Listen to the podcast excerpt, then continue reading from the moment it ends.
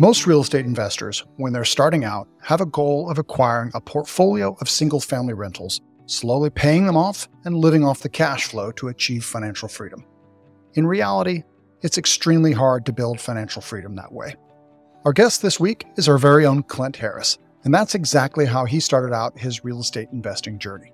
But as you're going to hear, his journey has evolved from single-family rentals to short-term rentals and now to self-storage. On this week's episode of the Truly Passive Income, that's just what we're going to talk about. But just before we do that, I need to tell you, to give you a little reminder, that if you're interested in pursuing truly passive income, you can sign up for our Passive Investor course absolutely free at trulypassiveincome.com slash free course. Now, let's talk about Clint Harris's investor journey. Welcome to the Truly Passive Income Podcast. I'm Clint. And I'm Neil. So we wanted to sit down today. I wanted to sit down and interview my partner in crime here, Mister Clint Harris, and get a little flavor of his background and his journey that he's taken from employee to self-employed to uh, operator to business owner to a passive investor.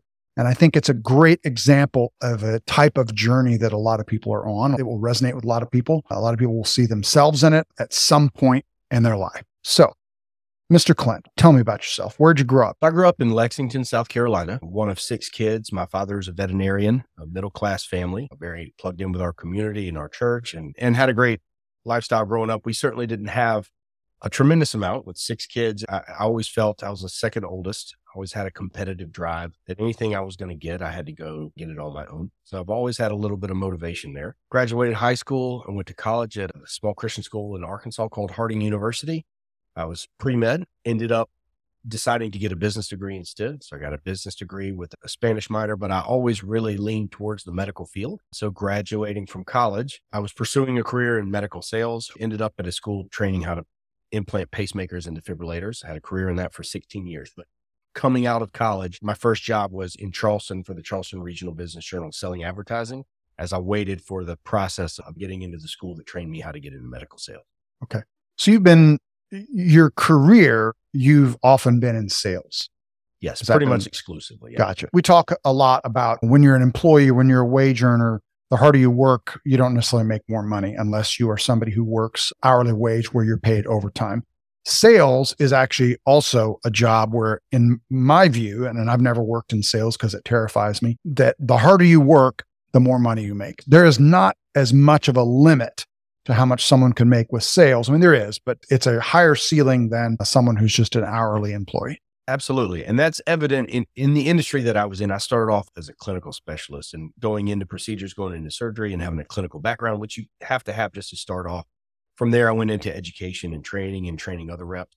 But eventually the upper echelon is sales, as it is with most industries, because the people that are generating the revenue for the company and the business are usually the workhorses that, that you want to take care of. So yeah, the sales is something that obviously was very good to me, but that for anyone out there looking for opportunity, that's generally where most of it's going to come from, is in a sales role that's generating revenue for the company or for the business. That's what I did for sixteen years. And a lot of the skills from that have rolled over into my real estate investing or our property management, things like that. Okay. So there's your baseline income that you were making money. Right. Were there any side hustles that you did along the way? Any ways that you started to work to generate additional income for yourself? Sure. So I started off as an independent sales rep, which means the companies would contract with me to carry their pacemaker and defibrillator. And because I was in that independent role, I could carry sideline products, like there's a product called Plasma Blade and different surgical tools that came out that I would carry for a period of time and sell those as well and do really well with it, generate sometimes thousands of extra dollars a month. It was limited. It only lasted for so long before ultimately some other company would buy them out or whatever. But yeah, there were some sideline things that I did there to help generate extra revenue. That's the revenue that I took to start my real estate investing career. I always had a drive to, you know, at the time I was like, I'm going to buy single family homes and these are going to be the quote unquote passive income that I'm going to generate. That's going to set me free and generate all this extra time and freedom in my life. Okay. So you started your journey the way many real estate investors do, which is you started investing in single family homes. And do you have, do you rec- recall having a vision of where that single family investing strategy was going to go? Yes, and I was wrong. Most of the early part of this journey, probably the vast majority of my journey, is going to me tell you things that I did wrong. One of the few things that I did right early on was my first home purchase was when I was twenty-five, and it was a duplex. A duplex hit on Wayne Street in Columbia, South Carolina. Lovely neighborhood. And I lived... Was that sarcasm? No, it, it, it's a much lovelier neighborhood now than it was then. Okay. It was fine then. You it, gentrified it, you it, bastard. It is very nice now. I moved into an upstairs, downstairs duplex. I rented the upstairs to a friend of mine. I lived there for, I think it cost me fifty dollars a month to live there. I thought I had invented a new concept, and I was... So from there, I started buying. This is in the post two thousand eight housing crash. So two thousand ten to two thousand thirteen, my girlfriend at the time, eventually a fiance, and then and my wife, we bought nine single family properties. Well, you say that, it's not as impressive as it sounds, because you could pick up a single family property for twenty-five to thirty grand, put five to seven thousand dollars into them. These are small brick style houses. You try to get a brick home with a decent roof. And even if you got to refinish the floors or throw some appliances in, it weren't Section eight housing, but it wasn't much better. And so I sounded like every other young real estate investor, like, oh, I'm all in on these properties for the time, sometimes thirty thousand dollars a year. I'm going to buy one a year.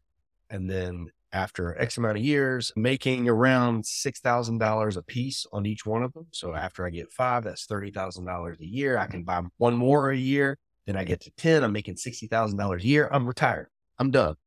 This is twenty-five, twenty-six, twenty-seven year old me talk. The reality is, with properties like that, it really, like most things, depended on the operator, the operator being the property manager.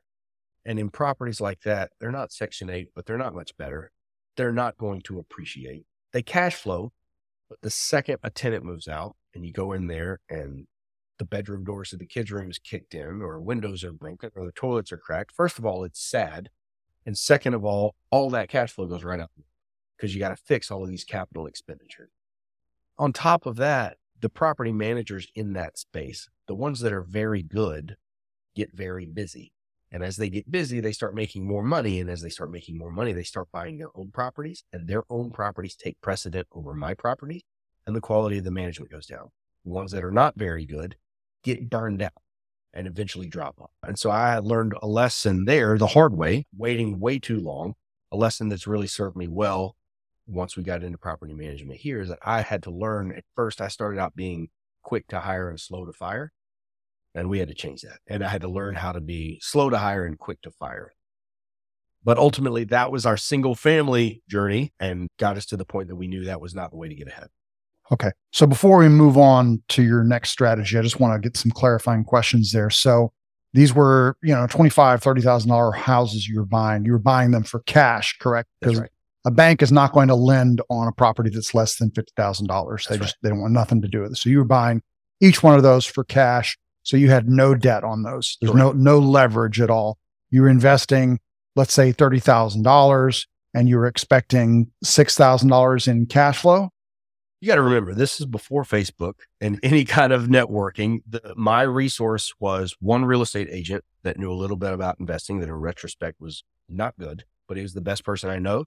I knew, and then some C Ds on tape at the local library, and that was it. But yes, that was my, that was the strategy, is thirty thousand dollars, thirty-five thousand dollars investment, six thousand dollars a year cash flow. Okay. So eighteen percent return. Look good on paper. Annual. Yeah. Yep, as long as everything goes perfectly. Correct. All right. But the reality was that, one, like you said, you're having to, it's a lower income property. So the tenants are not the, not the most profitable. They're always on the margins. They often, if something goes wrong, they're going to stop paying rent. And now you've got an eviction on your hands. They don't take great care of the property. I mean, rental properties in general, but it just tends to be, they cause a lot of damage. So any turnover, now you've got three thousand to five thousand dollars worth of repairs every time you've got a turnover, which there goes all that, most of that cash flow. Sure. And on top of that, there's no appreciation over time in areas like that, or very, very minimal. And so if you take one of those properties and say you got one or two headaches every four or five months, and then you multiply that by nine, it's exhausting. And what I realized is, like, if you, anytime you take on a real estate project, it takes on a certain amount of your mental energy and time and capital to some extent. So You, eventually I grew out of that point to, of just saying, like, look, if we're going to take a bite, let's take a bite that we can. Of all those properties, and to move forward a little bit, We eventually unloaded all of them. I sold them for a little bit more than I bought them for, not more. If I was buying a property for thirty-five grand, I probably sold it for forty, because they just weren't going to appreciate over time. And I was happy to be rid of them. We had one property that we accidentally did well on, that a Amazon distribution center went in within a mile or two of there. We were, we bought the property for twenty-eight thousand, I believe, and ended up refinancing and pulling out. I take that back. But we bought that one for twenty-eight and we sold it for one twenty. So from one twenty-three, obviously we have to pay taxes on that. Instead, we did a ten thirty-one exchange into another rental property that was a Burr property we could pull the money out of. That's probably a conversation for another day. But at, at around that time, as we unloaded those properties, my wife and I, we flipped three properties in Columbia, South Carolina. The first one, we bought a flip. We were supposed to make thirty-five thousand dollars on. We made six thousand dollars. The next one, we were supposed to make forty thousand dollars. I think we made twelve thousand dollars. And then finally, the last one was a live-in flip. We lived in it for two years. And then when we relocated to Wilmington, we sold it. And part of it was because we timed the market right. We made about eighty-five. But ultimately, all of those quote unquote passive investments that I had there were anything but, and it got me to the point of understanding that it, I don't know what is the right way, but this isn't it. There's got to be a better and faster way. And then that's when we began our journey here in Wilmington. Gotcha. All right. So now you're here in Wilmington. You moved here. You didn't move here for real estate. You moved here for your day job, correct? That's right. The political landscape of the hospital systems in Columbia, South Carolina was changing. I had a great team of amazing people there, but as that landscape was changing, I was kind of the heir apparent in that territory, and it became apparent that the, it was not going to be the same. So we looked around for other opportunity, and we chose Wilmington, North Carolina, specifically based upon lifestyle. My wife and I, we didn't have children at the time. We moved here six years ago. July would be six years. So we moved to Wilmington, North Carolina for my career, medical sales career, and rented at first because we wanted to look around town and understand a lot of different options. There's four beaches within proximity to Wilmington. There's some country areas. There's nice downtown areas. We wanted to put some time into deciding what we wanted our life to look like. Throughout that time period, we really started educating ourselves, especially my wife was working in Columbia still and back and forth a lot. She started listening to different real estate podcasts and investing in herself and in us, convinced me to start listening to podcasts. And that I didn't know that to, about you. Yeah, that's really the definition of what changed for us is she started spending a lot of windshield time educating herself and then coming home and being excited. And up until that point, I'd always been dragging her through these real estate investments. And all of a sudden, she's coming home and she's talking about wholesaling and apartments and flipping and syndication and specifically short-term rentals. And we came from an area where short-term rentals were not really a thing. But we were spending every weekend in Wilmington going to the various different beaches. We specifically like Carolina Beach in the area down here. So we'd come down, we can drive on the beach here. We'd let our dogs run around. And in the process, we started learning how to run analysis on short-term rental property.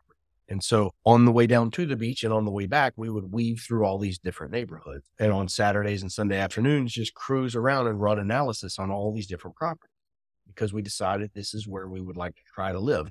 Problem was we couldn't really afford to live at the beach by ourselves. But I always remembered my first investment, which was that house, a duplex that allowed me to live there for almost for free. So we explored the idea of, can we do this with short-term rentals? And remember when I started my real estate investing career and I got almost all of it wrong, it's because I was trying to figure it out myself. Through the power of podcasts and education and using a data analysis that comes along with short-term rentals, you can look at the last year of booking. It allows me for the first time to use other people's past performance to try to dictate the success that we were building for ourselves. I had capital to invest. We had some time, but I had no experience in this space. Tapping into that data resource is what allowed me to use other people's experience to guide us in our decisions is the pr- type of property that we needed, the way we were going to renovate it, the way we were going to stage it, the way we were going to operate it. It, it was a cheat code to help us get ahead. We in, ended up buying a duplex two blocks from the water. It's a three bed, two bath upstairs, three bed, two bath downstairs, separate parking. Lovely wood paneling. At the time, at the time, it's about a block from where we are sitting right now, by the way. We moved into the upstairs. We did a light renovation upstairs and downstairs. We moved into the upstairs. We rented out the downstairs. We tried this Airbnb thing. And our first summer, we did fifty-seven thousand dollars. And we said, wow, This is real money. Now, it was very labor intensive. It was the farthest thing from passive in the world. But were you doing the cleanings? We were not. We did the first couple yeah. just to know what needed to be done and what didn't. And then we started hiring cleaning companies. And it kind of reminded me of my experience with property managers early on. The ones that are good get busy and disappear. The ones that are not good, you don't want them. And because we were such, we're just one property. So people didn't care. Like, ah, if I try to have a high standard, they would rather just go to the other jobs that are easier or work for some of the property management companies because they can give them cleaning to work. But from there, I looked at my wife and I said, we need to set this property up in a way that we could have thirty listings rating because we're going to at some point. I just seen the dollar signs and how much more lucrative it was than anything else. Basically what happened is we were living in that upstairs, and outside of the income, the income from the property was covering the mortgage, taxes, insurance, utilities. And on top of that, highly seasonal at the beach. So it was more of a bell curve, but over a yearly average, we were getting paid fourteen hundred dollars a month to live there from just the downstairs as a rental property. At the beach. At the beach. Yeah, there's a lot of people hating. Yeah. A lot of people hating you right now. So from there, we were out of money, but we knew we needed more listings. And so the short version is we found a triplex. It was in really, really rough shape that had bad, bad tenants in place. And the owner was trying to sell it, but he couldn't sell it. And everybody thought that it's because it was overpriced. My opinion, as it expired off the M L S for the third time, was that it wasn't overpriced. It was drastically underperformed. So I made a cold call to a dear friend of mine now named Brian, um, who at the time I'd never met before, just cold called him on the phone. I was like, look, sir, I've got a proposition for you. You've got a property over here. Everybody thinks it's overpriced. I think it's underperforming. Here's what I propose. You've got some pretty rough tenants. They're all month to month. If you'll get rid of the tenants and spend some money fixing the property up, L V P flooring, paint, mini split, A C systems, things like that. And I'll manage the renovation. From there, increase the rents. I'll rent all three units from you on a master lease, as long as you allow me to turn around and operate it as an Airbnb property. And what I'd like is at the end of a two-year time period, I'd like first right of refusal to buy it. If you decide the deal's not working for you and I don't buy it and you want to sell it to somebody else, I'll give you the rental history and you can turn around and sell it to somebody else. And all of a sudden the, the property is not overpriced where it was. It's underpriced even fifty or a hundred grand higher. I tried to make it a no-brainer for him. And that was our next, how we brought on our next three short-term rental units. So had you, were you familiar before that with the concept of short-term rental rental arbitrage? No, I, again, I was wrong again. I thought I invented it just like the original house. I was completely wrong. And people have been doing it all over the world for years, yeah, yeah. But I had no idea. Yeah. But you did it, you did it the right way. You made sure the guy knew what you were doing. There's a lot of people who got started doing it, who just started renting a place and then just without the landlord's knowledge started renting it out, subletting it. Don't do that. Yeah, exactly. And it violating H O As yeah, and different that, things that, like that. That's not what this was at all. But the yeah. short version was we took a triplex. I ended up spending four dollars and ninety-nine cents on whitepages dot com to get his phone number. First called him. Besides that, we used an uh, interest-free credit card to stage the units after they were done being renovated. And then he was kind enough to offer to defer the rent for the first three months. We started operating as a short-term rental. At the end of two months, we had made enough. It was right at the beginning of the summer. We had made enough that we paid the interest-free credit card off and paid the two months of deferred rent and the upcoming third month and continue to operate from there. And then we ended up doing one hundred twenty-five thousand dollars in gross rents on that property, paid the rent and the cleaning fees and everything else, and had a net of around fifty-four. And then we took the money from that. And then the money from the money we were saving from not having a mortgage payment and the fourteen hundred dollars a month we were being paid on top of that from our downstairs, along with the fifty-four from that, that triplex. And from there, we went on and we parked with my parents and bought a quadplex that needed a full renovation. And then from there, we took the money from all those investments and we bought another ocean access quadplex. That's right on the, it's not ocean front, but it's about forty, fifty feet away. And that's, that's how we scaled. And we just took the money from one to the other. And so essentially our first investment was the duplex we bought for ourselves, the money we sunk into that, the five dollars I spent to get Brian's phone number, and then we just sold that. Gotcha. So you you were still working your W two job, correct? Yes, You're working, sure. And on top of that, was this all app? Was this all your wife doing all this work? A tremendous amount of it. Yeah, she, she did the lion's share. So I was building a medical sales territory at the time. And unfortunately, I was not as busy as I had hoped that I would be. It took a while to build that up. So I did have time. A lot of this was done on the weekends. A lot of this, my wife at this point, we were having success so that she quit her job in medical sales and started as a realtor, specifically focused on building our rental portfolio and using that as the springboard to help her business. And that's what we did. And so we, she specifically, but together we really dialed in those fourteen units total, knowing that we were living in the upstairs of that duplex. Since then, we have moved out. So that's a rental unit as well. But basically dialed in those units to operate as smoothly as possible. By the time we streamlined them, we automated, we started using management software and things like that. By the time I added on the triplex onto the one unit that we started managing first, I would say those four units and probably all the way up to ten units, to manage them from your phone was way easier with a management software and automated messaging and automated scheduling with the cleaners than it was to do one property and just do it manually, messaging back and forth every time somebody booked. The other thing that happened is that we started to formulate what eventually became a mindset for vertical integration, where once you have ten, twelve or more listings, your cleaners start paying a lot more attention. You can get people that specifically will work just on your listing. They will follow your instructions. They will hold your high standards because you're a big enough chunk of their book of business that they don't want to lose it. They can't afford to. And they'll turn down other listings just to take care of ours because we can, we can feed them essentially just off of that small portfolio. Same thing with handymen, with air care, with plumbers, electricians, and things like that. And then fast forward, what happened? We got that to the point. It certainly was not passive, but it was that getting to that level two business operator that we talked about in the last episode, of getting to the point where it looked easy to the outside people looking in because we had streamlined and we'd auto, automated a lot of things. At that point in time, my wife was a realtor and having success specifically selling investment properties. And a frustration was that we would sell an investment property to someone coming to the beach. And a lot of times it was people that want to short-term rental it when they're not using it for their family. And so we can run the analysis and look at the numbers and show you the data as to what that property should be doing in terms of performance, but it all comes down to the operator. And that's why it's so important who you partner with, whether it's a passive investment or an active investment or anything else, it comes down to the operator. So we would sell them the property, my wife would, and then turn them over to one of the traditional property management companies in the area. And the numbers were coming in flat, very flat a lot of times. And so they were coming back to her with frustrations. And she's like, look, this is how we operate it. If you want to operate it yourself, this is how we do it.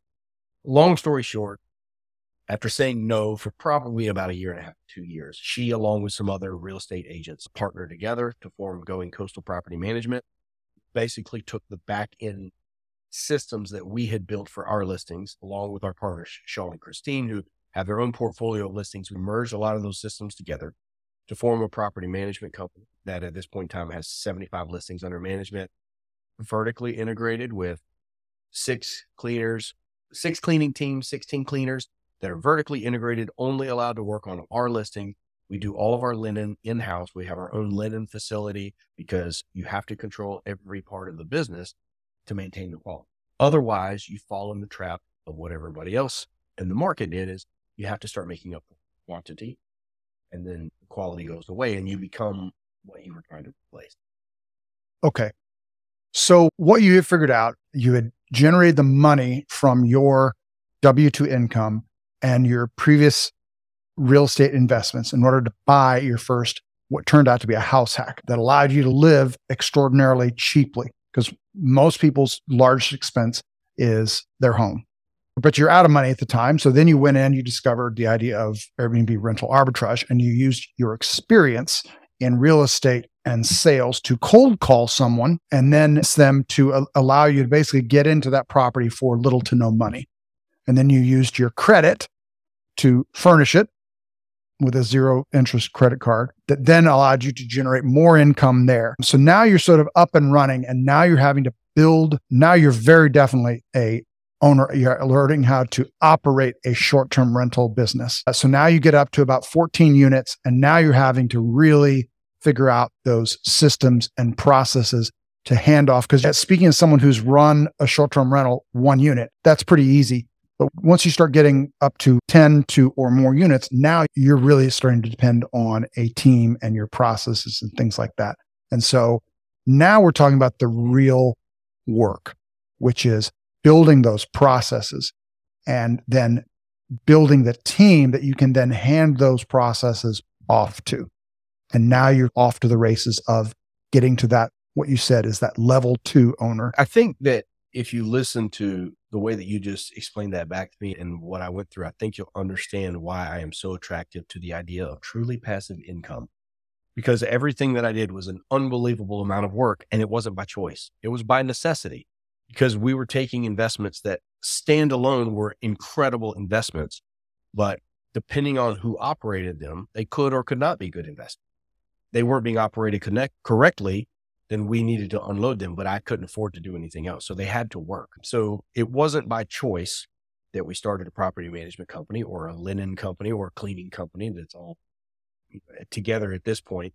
It was by necessity to get those to the point that they were performing and then hire myself out of the company. I had a transitional moment where I read the book, Who Not How, and I had the revolution of, as you're going through the process and my wife is going through the process of building out this business, the question is, how do we do this? And how do we do this? And how do we do this? The real question was, who do we have that's a better operator at me and her that at every level with all of the things that need to be done? And once we got to that point, we started replacing ourselves with people that are better than us. That's when it got to the point of being a level two business owner, where for us, it became mostly passive. We still have to make a few business decisions here and there, personnel decisions.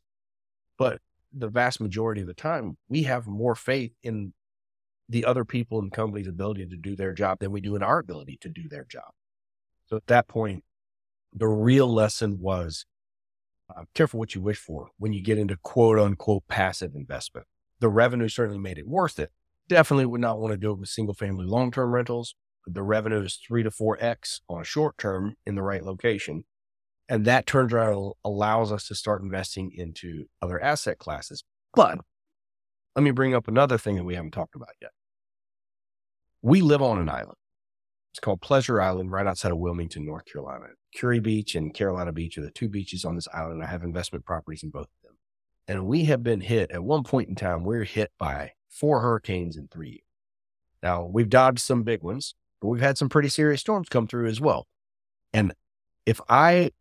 Am, or my wife owns a business with seventy-five listings, and then we own and operate another fourteen, fourteen rental units, as well as live here in our house. That's a lot of eggs in one basket. So it got me to the point. Number one, it is fairly passive now for me to have the properties that we have. Anytime I take on a new property, I still have to manage renovation, staging, and it's time consuming.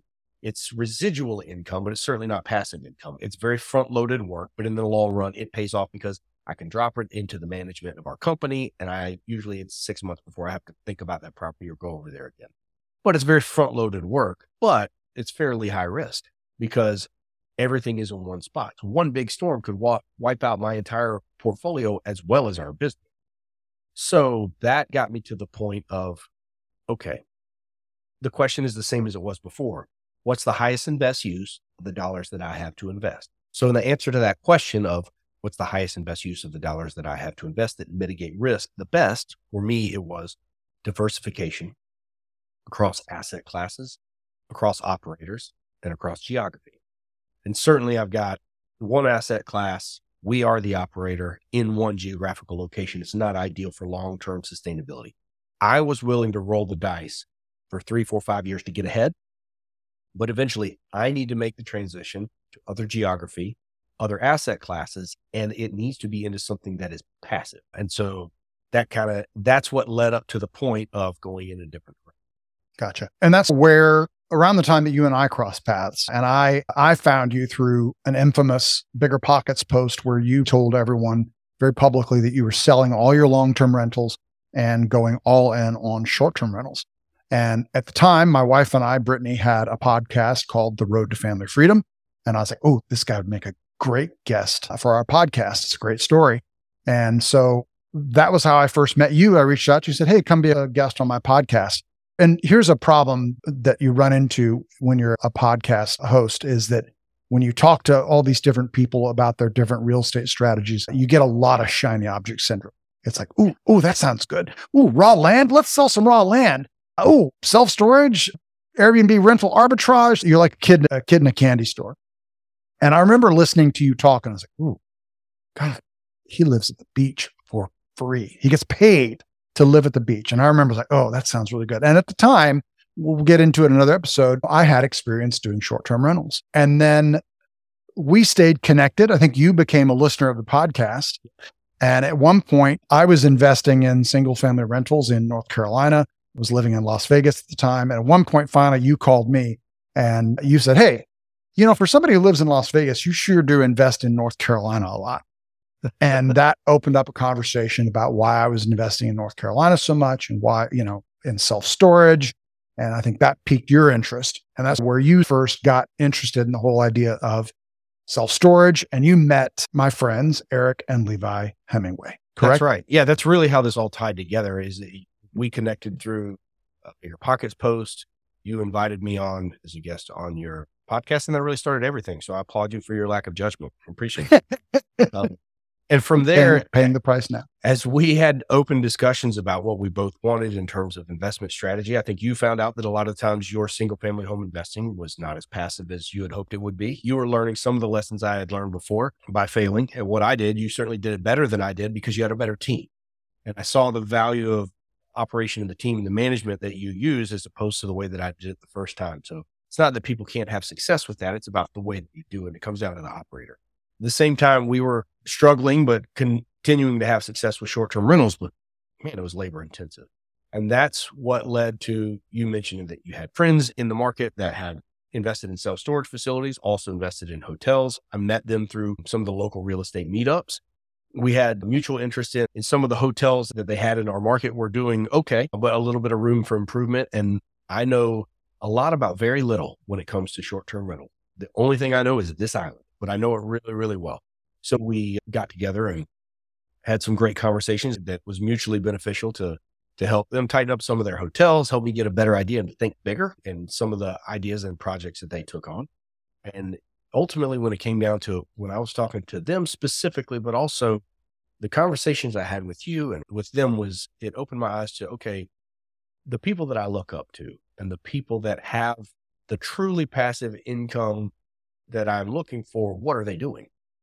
And for the most part, it came down to three things in this area. I'm not talking about nationwide, just the people that I came across. It was it was note lending, people willing to lend money to house flippers and just sit back and get a paycheck. But it does, you ride the market and there is some calculated risk involved there. And it was mobile home park, which I really didn't have an interest in that at the time. And it was self-storage. And those were the things that specifically most people were sitting back and you have more of the quote unquote mailbox. And some of those, if you're doing development, it certainly can be residual income from front loading the amount of work that goes into it. But from the investor's standpoint, people putting money in, those are the three strategies that really jumped out to me. And I jumped onto the self-storage bandwagon because there was opportunity for me to put money in and invest in a, a strategy that was actively being operated by partners that had experience. And by definition, it is diversifying me across geography. We invest across the Southeast into a different asset class that is inflation resistant, recession resistant, and as we come to find out, pandemic. So I was looking for diversification, and those conversations, the relationships is what led me to that point of, and that's where I am now. I'm to the point now, I'm forty years old. I'm taking my active investments that I have and company that we own, taking the money out of that and investing it as fast as I can into safe, secure, long-term, relatively low interest rate debt that's locked into land and asset classes spread across a geographical area that are safe and secure with a different operator. So it's a great point you just brought up there. So why not just keep expanding the short-term rental business? Why get out of, let's say you don't continue to expand here in this locale and we live near the Smoky Mountains. Why not expand the operation to the Smoky Mountains and make more money that way? Because a couple of different reasons. To me, continuing to go all in on one asset class that is it's certainly having success, and it's going to continue to have success for a long time. And short-term rentals have been around for decades and decades before Airbnb was ever around. But it's, in my opinion, continuing to go all in on that asset class in some ways to me feels like buying a property in a flood zone. Eventually, something's going to happen. There's always going to be some issue that comes up. You can mitigate it as much as possible. And I'm willing to take that on for a certain amount of time because the returns are so high. But in most investment strategies, the returns are tied to the risk. So the higher the return, the higher the risk. And the idea is to find something in the middle where hopefully there's an inverse relationship and the income is higher than the risk. So for me, again, it comes down to time. The question became over time, what strategy is going to allow me to spend three to four months out of the year traveling with my family or in Costa Rica or Dominican Republic or Europe or wherever? It's not short-term rentals. I can tell you that. So for me, the question, it came down to time. And time is the one thing that I can't generate more of. I can always generate money or leverage and things like that to, to move on to bigger and better projects. And I still have ambitions of taking a hotel and converting it to an invisible service, a la carte, location independent lifestyle, traveling, hotel. That's something that I would take on. And I'm not avoiding that space. But it doesn't do anything to give me my time back.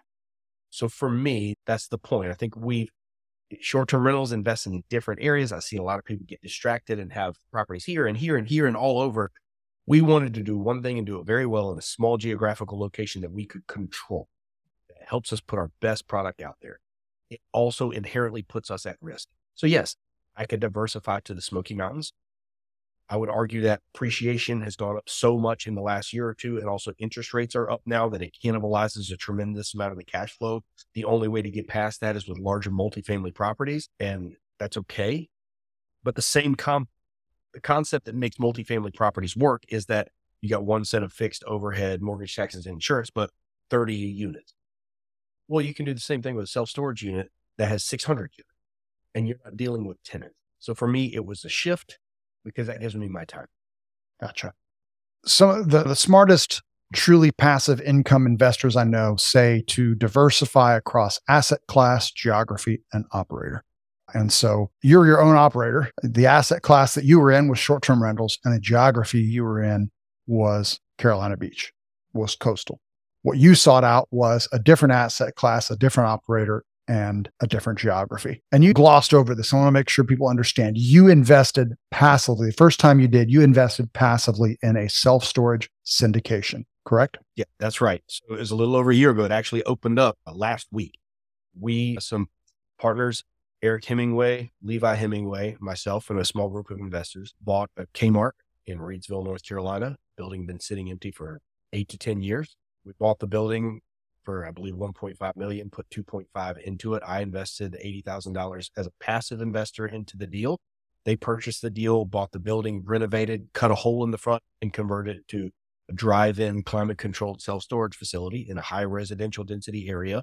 Got the building for pennies on the dollar because big box retail is pretty much dead. Thanks, Amazon. But that there's still a need in that area for storage. And so the same reason that made it a good location for people to go buy their things out of that building for so many years is the same reason it's a location for them to put things back in, in a safe, secure building that's been there for a long time, which mitigates my risk. So I was a passive investor with them and put eighty thousand dollars into that building. And that's a five-year project. It just opened up and we've got people lined up moving in there. And that right there, it's in Reedsville, North Carolina. I'm not there. I haven't been there. I'm here. I operate here. They operate there. So the best thing is for me to take my capital and their time and experience and put those things together. Okay. Thanks for telling your story, man. I think it's such a great example of the journey of someone from employee, trading your time for money, into sort of an active investor who thinks it's going to be passive, and then into a business operator, business owner, and then ultimately someone who is investing for truly passive income. I think you're just a great example of that, of many. You're a great example of many things of high character and quality, but that in specific. So, well, thank you for that. I think the one thing that's constant is that what I was going for, the goal never really changed. From the time I bought my first properties and bought them the wrong way with the wrong analysis, like the goal of passive income and what you and I have come to refer to as Truly Passive Income, has never wavered. Along the way, I've done a lot of different things. I've flipped houses. I did multifamily, single family. I did a burr property basically on accident. We've done Airbnbs. We've done arbitrage management. Everything that we've done has had the same goal. And that's why I think it's so important to really get down to the brass tacks of what is and what is not truly passive income. Because up until now, the only passive income investments that I have are my four oh one k and my investments into the self-storage syndication deals that I've done in the last year. And everything I've done previous to that in almost fourteen years of real estate investing that I thought were all going to be passive are not. Now, some of them are residual, and I it feels like passive income now, but it's from a lot of work that went into it. So that's why I really am attracted to the concept. One of the things that really attracted me to the idea of doing a podcast with you is to really get down to what that is, to try to save other people that fourteen or sixteen years that I had to invest to learn the lessons to get where we are. Great. Okay. Well, thanks again for listening. Next week, we're going to sit down and Clint's going to get me to tell my story. Long, sad tale it is. And we thank you for listening. Take care. Thank you so much for listening to this episode of the Truly Passive Income Podcast. If you liked the show, if you think it would be useful for someone else, the greatest compliment you could give us would be to share the episode with a friend and leave us an honest review wherever you listen to podcasts. If you have any questions, please don't hesitate to let us know on Twitter at Truly Passive. And remember, with Truly Passive Income comes freedom of time, place, and the freedom to pursue your higher purpose.